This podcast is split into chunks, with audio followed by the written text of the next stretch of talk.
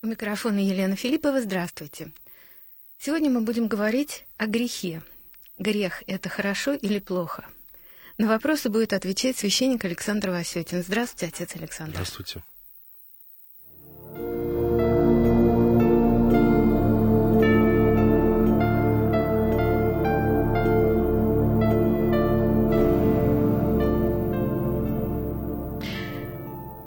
Телефон прямого эфира 956 15 14, код Москвы 495, и вы можете звонить и задавать свои вопросы отцу Александру. В названии темы беседы э, «Грех – это хорошо или плохо» присутствует, ну, как бы некое сомнение в том, что грех – это всегда зло. Это такая провокация или действительно грех от добра не всегда можно отличить? Дело в том, мне кажется, что грех во-первых, надо определить, что это такое.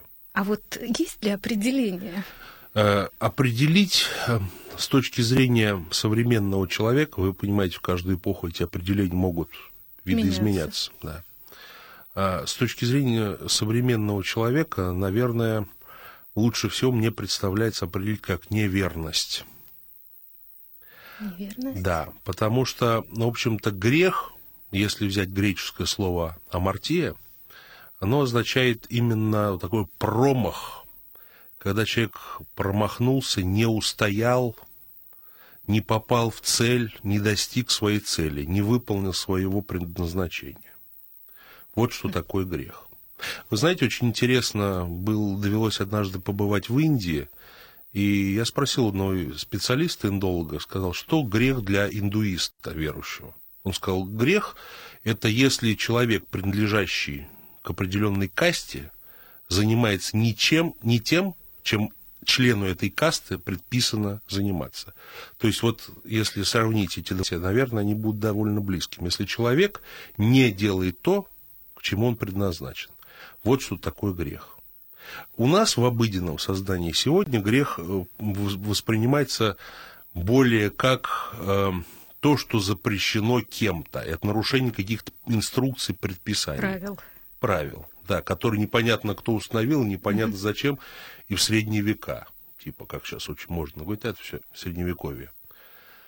Вот, наверное, такая упрощенная, упрощенческая даже э, логика, она э, ну, искажает и, не, и упускает из виду само понятие, все, так сказать, весь спектр вопросов, которые понятие греха включает. Ну, вот если читаешь высказывания святых отцов о грехе, то создается впечатление некоторой такой размытости, неконкретности, относительности этого понятия. Вот, э, ну, в целом можно понять, что это вот, когда я причиняю страдания кому-то другому, то это вот зло, безусловно, и это вот грешно. А если я, например, э, никому вреда не причиняю, но э, и общество меня не осуждает за мои поступки, и общество, в общем-то, все равно, что я делаю, но сама я, допустим, понимаю, что я делаю что-то нехорошее, то это, в общем, как бы грехом и не считается. Никому же не, плохо и не хорошо от этого. Всем все равно. А может быть, вообще вот это понятие греха как-то постепенно уходит из человеческого обихода? Вы знаете, э, сначала грех свели к некой юридической категории. То есть грех – это некое нарушение закона. Вот. Это, опять-таки, видите, уход от того, что я попытался набросать, э, используя какие-то, вот, э, скажем, древнегреческие и индийские экскурсы. Это упрощение, это опять-таки уполовинивание всего спектра что грех может. Грех это, конечно, безусловно, преступление, да, нельзя э, это сбросить со счетов, но это не только преступление. Это зло, причиняемое самому себе. Это невыполнение своей человеческой миссии, своего предназначения. Вот. И многое другое. Если брать так называемые мелкие грехи, которые вы, наверное, имели в виду, ну, это, конечно, тоже э, ни в коем случае нельзя сказать, что какой-то грех мелкий, там, и поэтому он... Из мелкого большое складывается. Да, но дело в том, что как раз, э, допустим, если человек, ну, скажем, злоупотребляет алкоголем, ну, про скажешь, ну, пьяница, да. Ну, да. Ну, как-то это довольно привычно. Но если человек, допустим, сплетник, обманщик, нечестный, и на него нельзя положиться, и что он сказал, это вообще нельзя верить, это гораздо больше отталкивает от него, чем, чем от пьяницы. Пьяницу пожалеть можно. Но какого-нибудь сплетника, э, какого-нибудь э, интригана жалеть никто не будет. Вот вам и мелкие грехи. Ну, это да. Вот в Евангелии нет э, никакого формального перечня грехов, и, ну, уже было сказано, нет определения, что такое грех. И э, кажется, где-то в веке в XIII появился список некий такой вот главных грехов. Э, семь главных грехов. Гордыня, зависть, алчность, гнев, похоть, чревоугодие, лень или уныние. А вот уже в наше время по заказу BBC было проведено исследование, был проведен опрос 5000 британцев, и был составлен новый список, уже современный список грехов, и в него вошло только одно понятие из всех прежних. Это сладострастие, и то в смысле прелюбодеяния. Угу. Однополая любовь не считается грехом в Британии, ну и вообще в Европе. Угу. А, и далее в этом новом списке следует фанатизм, нечестность, лицемерие, жадность и эгоизм. Вот, может быть, классический перечень, если можно так сказать, грехов уже не актуален, и его следует обновить. Дело в том, что то, что доказали британские ученые, является неким, некой, неким социальным субстратом. И опять-таки не грехов, а некоего зла. Это все, конечно, наследие вот этой юридической системы, юридической логики в отношении греха, которая зародилась, да, в раннее Средневековье, и, кстати сказать, не в последнюю очередь в Британии. Вот. Этому способствовало, опять-таки, если мы сделаем такой небольшой экскурс в богословие, то именно в Британии один из таких отцов культуры этой нации, правда, который писал э, по латыни, это был Ансельм Кентерберийский, э, пытался излагать э, спасения рода человеческого, что таким образом, что Христос умер на кресте, пролив кровь, и тем самым удовлетворил божественному правосудию. То есть, э, вот он невинно пострадал, и гнев Божий этой кровью был, так сказать, умягчен. Ну, конечно, это, мягко говоря, очень далеко от православной, так сказать, понимания спасения. Но вот Ансельм заложил такой вот прочный камень под вот этот западный юридизм, который в протестантизме и жить не был. И то, что вот мы говорим, так сказать, о том, что, э, что вот о, о, именно о юридическом подходе, вот в этот новый список грехов, э, он как раз и порожден вот это, этим юридизмом, это, этим пониманием греха как нарушение закона что опять-таки не свойственно органическому э, пониманию, ну не только греха, а всего того, что есть э, в божественном откровении. Ну вот вы сейчас говорили о юридическом понимании греха, а э, есть еще научное понимание греха, но у нас есть звонок из Подмосковья. Здравствуйте. Здравствуйте, меня зовут Людмила. Благословите, батюшка. Бог благословит вас. Вы знаете, вот пока я ждала эфир, вы уже подошли к этому несколько. Я тоже считаю, что каждый перечисленный грех или весь э, список этих грехов можно объединить одним словом зло. Если Господь это любовь, то грехи, грех это зло. Как его не поверни, любой из этих перечисленных грехов, это он оборачивается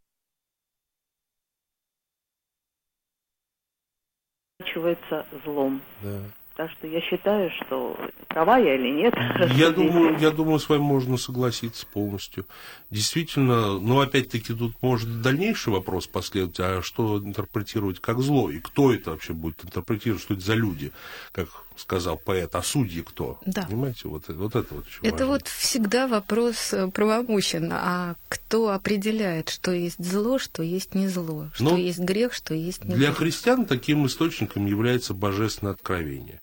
И то, как мы знаем, записанное Божественное Откровение, которое стало называться Священное Писание в истории сначала Древнего Израиля, потом уже христианской церкви, оно появляется тогда, когда уходит непосредственность отношений между людьми. Вот, допустим, почему потребовались 10 заповедей, которые Господь дал Моисею на Синайской горе? Потому что возникло не только идолопоклонство, потерялась вот эта непосредственность, живая. Людям потребовался написанный закон для того, чтобы регулировать отношения, в том числе между друг, друг с друг, другом. Но, как мы знаем, когда Моисей получал этот закон на Синайской горе, весь народ внизу впал в идолопоклонство и стал поклоняться золотому тельцу. Поэтому первая заповедь – «Я Бог твой, да не будет у тебя других богов, кроме меня». Вот. То есть, э, понимаете, когда двое людей, допустим, э, объединены доверием, любовью, им не нужен закон, потому что, ну а что им регулировать? Они прекрасно относятся друг к другу, стараются друг другу помогать, и они нуждаются в законе. И греха-то нету между ними. Но грех входит тогда, когда эта любовь угасает. И это вот то, что древние апологеты христианские говорили, что зло возникло из недостатка добра. Вот так и грех появляется тогда, когда скудевает любовь, и вот уходит эта непосредственность, живая, детская, можно сказать, непосредственность в отношениях между людьми. Тогда сразу такой вопрос. Вот церковь всегда считала близкие отношения до брака грехом. А, ну, вот современные молодые люди, они, в общем-то, в поисках своей второй половины или просто для развлечения, ну, типа, ничего личного, только секс, они меняют партнеров или же живут, э, не оформляя отношения по много лет, заводят детей и считают это совершенно нормальным. А вот почему церковь считает, что это грех, и ведь э, штамп в паспорте не поможет сохранить любовь, а жизнь без любви, но в браке, это тоже, наверное, грех. Безусловно, грех, потому что брак это и есть так сказать, пространство реализации любви. А если любви нет, то, наверное, то, тот, кто вступил в брак без любви, совершил грех. Но ведь бывают же такие случаи, когда в брак вступают вроде бы по любви, по вот. сумасшедшей, а вопрос, потом она куда-то девается. Вот тут и вопрос, а что такое любовь? Понимаете, вот это все и надо интерпретировать. Понимаете, у нас в современную эпоху почему столько проблем? Потому что э, какие-то базовые, самые простейшие сущности перестали пониматься в том смысле, и с тем смысловым наполнением, лучше сказать, в котором, в общем-то, они понимались, ну, даже 30-50 лет назад. То есть вот поколение, э, допустим, моих бабушек, а для них, э, например, развод это было что-то немыслимое. Да. И жили они, может быть, и не в самом таком, э, не очень они ладили со своими мужьями, но они их любили. Почему? Как? Но, по крайней мере, они полностью обеспечивали их быт. Они э, рожали и воспитывали детей. Они никогда, они были всегда верными. Хотя мужья там могли как-то, так сказать, себя вести. Позволить себе. Да, да, могли, себе что-то позволять такое, ну, грубости какие-то там и так далее. Но то, что я видел, я даже у своей бабушки спросил, вот мой, лично мой дедушка, он был довольно-таки, он был, э, можно сказать, инвалидом войны, вот, получил 12 контузий, и он мог как-то себя вести очень грубо с ней. И я ее спрашивал, бабушка, а почему ты с ним не развелась? Она говорит, да даже в голову никогда не приходило. То есть человек до этого додуматься не мог. Сегодня объяснили людям, что вообще на все имеете право. Все, что вы хотите, все надо, так сказать, себя удовлетворять. Ты имеешь право на все. В этом смысл вот современного этого, этой либеральной пропаганды, что ты имеешь право на все. И нет такой инстанции, и нет такого авторитета, который тебе может что-то запретить или сказать, что вот это извращение, это грех, это нарушение норм морали и так далее. Ты сам себе мораль. И все стали римскими папами, если это, опять-таки, средневековый какой-то понятийность ну, вот Все-таки, отец Александр, я согласна, да, а, многое разрешено, но жизнь изменилась, изменилась а, с экономической точки зрения. Женщины стали э, финансово, экономически самостоятельные. И это тоже нельзя сбрасывать со счетов. Если раньше женщина была целиком полностью зависима от своего мужа, и, в общем, даже если любовь ушла, она... Куда ей идти? Вопрос опять-таки. И что такое мораль любовь? общества, ее бы сразу осудили, как осуждали женщин, которые рожали без мужа. Это же было страшно раньше. Сейчас это ну, совершенно нормально, даже наоборот. Замуж не хочу, но ребенка хочу. Вы знаете, ну, опять-таки, что значит нормально? Ну, вот давайте подумаем, что значит нормально? Нет, нормально Если с это... точки зрения общественного мнения. Это уже не осуждается. Но это не общественное мнение все же не считает это идеалом. Ну, это, согласна. скажем, вопрос толерантности или вопрос э, статистики. Да, этого много, и мы к этому привыкли из-за того, что цифры слишком внушительные. Вот. Э, но мы не считаем это нормальным. Да, это есть, этого очень много, но это все-таки далеко от того, что, чтобы считать это нормальным, естественным. Все-таки каждый человек, он мечтает все-таки о любви, о семье, о, о том, чтобы была, был любящий супруг или супруга, чтобы были дети. Об этом мечтает любой человек. Вопрос экономической независимости женщин, конечно, это реально есть. Но ведь, знаете, есть женщины, которые получают гораздо больше мужей, и все равно их любят и живут с ними. Конечно. Конечно. Вот. Тут вопрос внутреннего настроя человека, что сам, к чему он стремится, что для, какие у него приоритеты в жизни, что для него самореализация. Такое модное слово сейчас, знаете, э, особенно вот в Европе. Я говорил однажды с одним немцем и спросил, я говорю, «А почему ты на китаянке женился? Он мне говорит, а ты знаешь, у всех немок в голове только самоактуализация семью, детей, они даже об этом не думают. Карьера. То есть, вот, вот именно, даже не то чтобы карьера, но какая-то, вот, понимаете, ну, занять какое-то место под солнцем, они будут считать, что это самореализация. Пускай ты будешь работать какой-нибудь там социальной работницей. Что, что, конечно же, это совсем неплохо, это очень хорошо. Вот. Просто люди любую работу, так сказать, воспринимают как некую самоактуализацию. И это тоже становится уже фетишем. У нас есть звонок из Москвы от Ларисы. Здравствуйте. Здравствуйте, здравствуйте, вот туда. Прямой. Алло, мы вас слушаем. Так ты иди слушай по радио, а я по трубке. Так, понятно.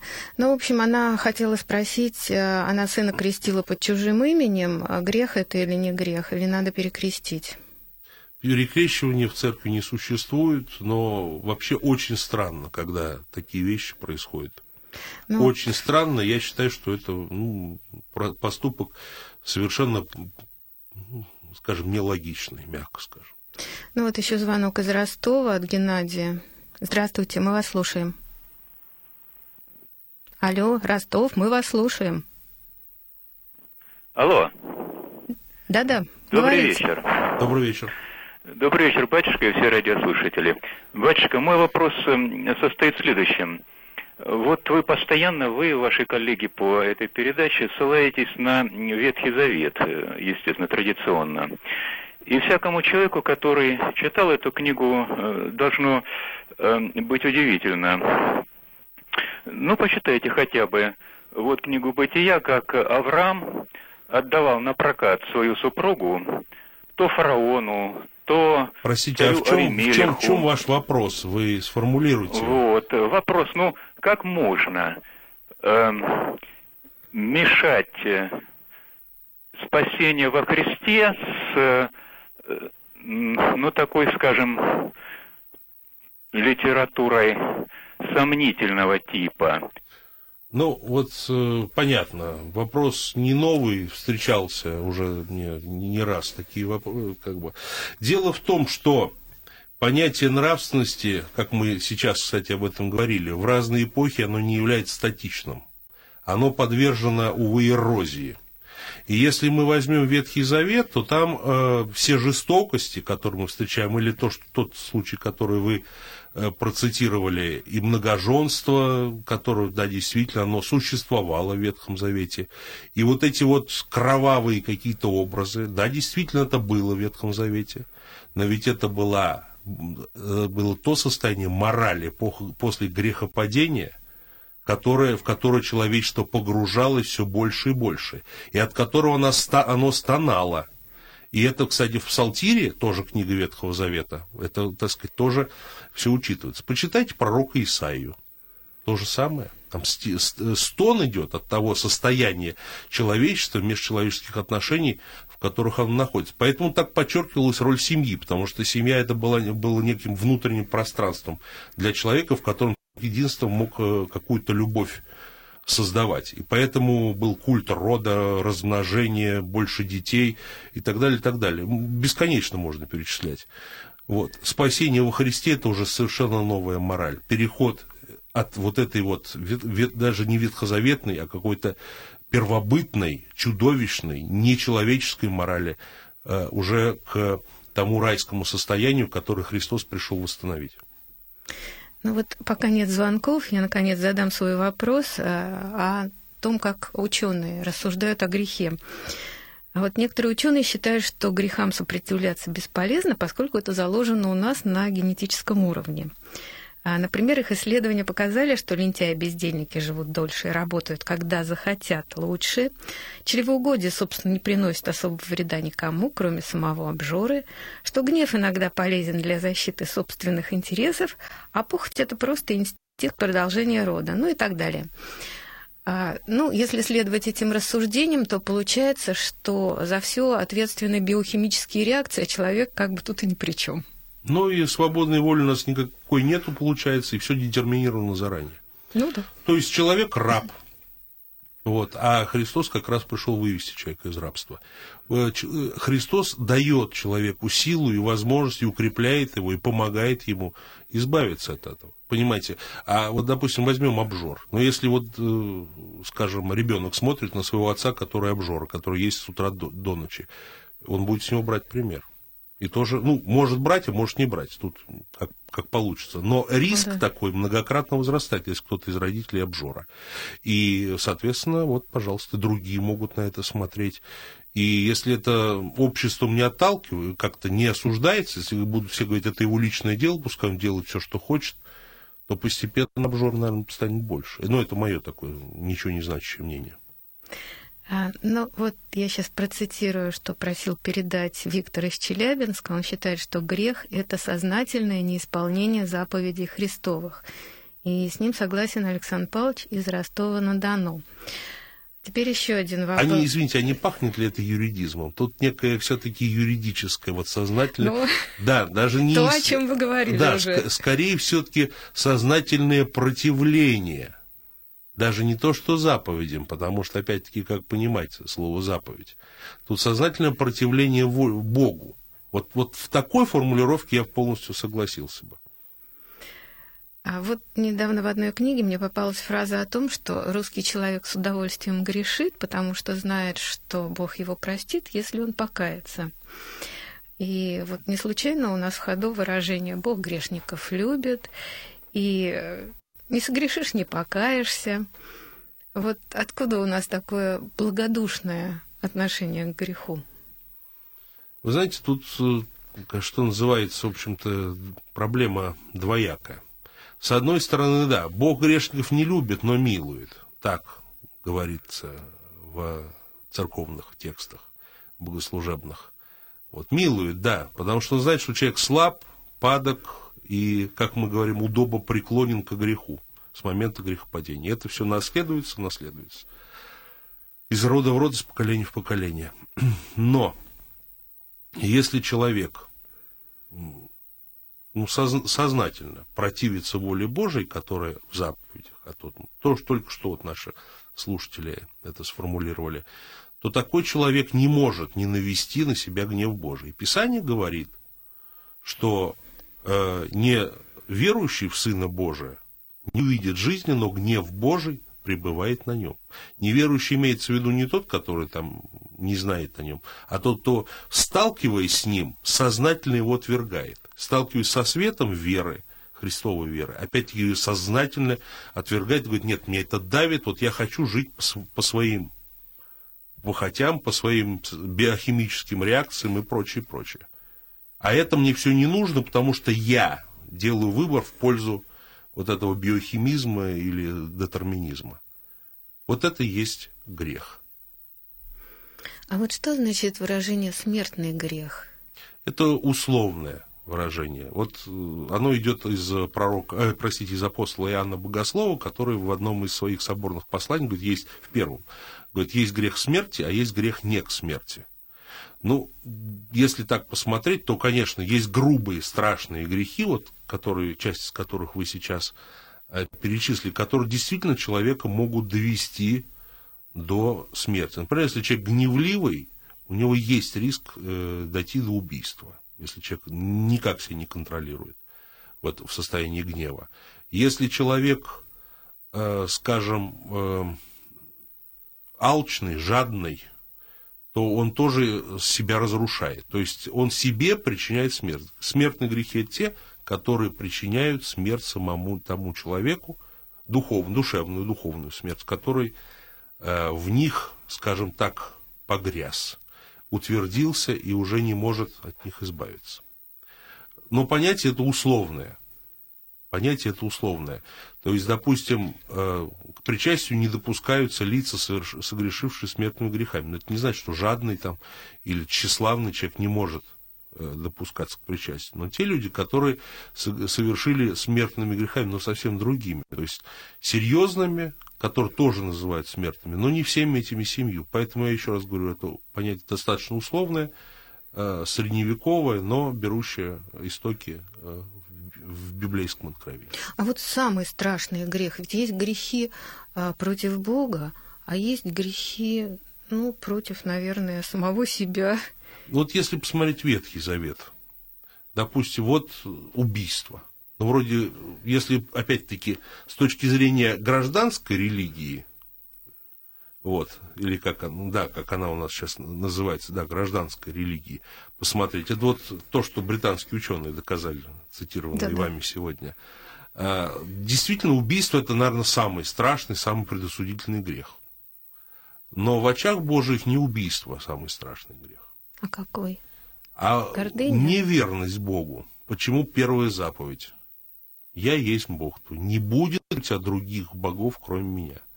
Потому что со сменой божества приходит смена нравственности, смена системы нравственных координат, смена морали, смена всего чего, всего того и так далее. Вот мы знаем, допустим, опять-таки из того же Ветхого Завета, были страшные культы, кровавые, требовавшие детских жертвоприношений. Понимаете, вот если человек поклоняется какому-нибудь одному богу, какому-нибудь Астарте, это одно – и вдруг культ Дагона приходит, а он кровавый, и, и, мол, и культ Молоха, где матери э, собственноручно приносили своих новорожденных детей ему в жертву. Понимаете? Ух, То есть, вот если сравнить вот эти вот культы вот этих древних народов, э, которые населяли э, Ближний Восток, то мы увидим, что у каждого была своя нравственность. Не, она, не было никакой универсальной, общечеловеческой морали. Она была разной, она была привязана и вытекала из той, той или иной религии, исповедованной теми народами. Ну вот есть еще вопрос от Людмилы. Она просит рассказать про вольные и невольные грехи, ну так коротко. Ну, вольный грех, да, бывает человек уже машинально согрешает. Например, человек болтлив, он уже не может остановиться. Вот. Бывает, человек невольно кого-то обидел, не хотел, а получилось, как всегда, человек обидел. И, к сожалению, так, такой, такой есть. А вольный грех, когда человек сознательно, намеренно, спланированно что-то совершает. Конечно же, э, стыдно и за то, и другое. И нельзя сказать, что невольный грех, э, он нас мучает меньше. Надо всегда исходить из того, мучает ли, осуждает ли нас наша совесть. И если совесть, как говорит Евангелие, осуждает вас, то кальми пач, то есть насколько больше Бог маловеры. Ну что ж, больше у нас вопросов не будет по телефону, времени уже не осталось. А, спасибо большое, отец Александр. И спасибо всем, кто нас слушал, кто нам позвонил. И, ну, может быть, так двумя словами итог подведете. Э, итог такой. Грех – это нарушение того, что, то, что заложено Богом в нашей природе. Я Спасибо. предлагаю именно исходить из этого. Спасибо. Всего доброго. thank you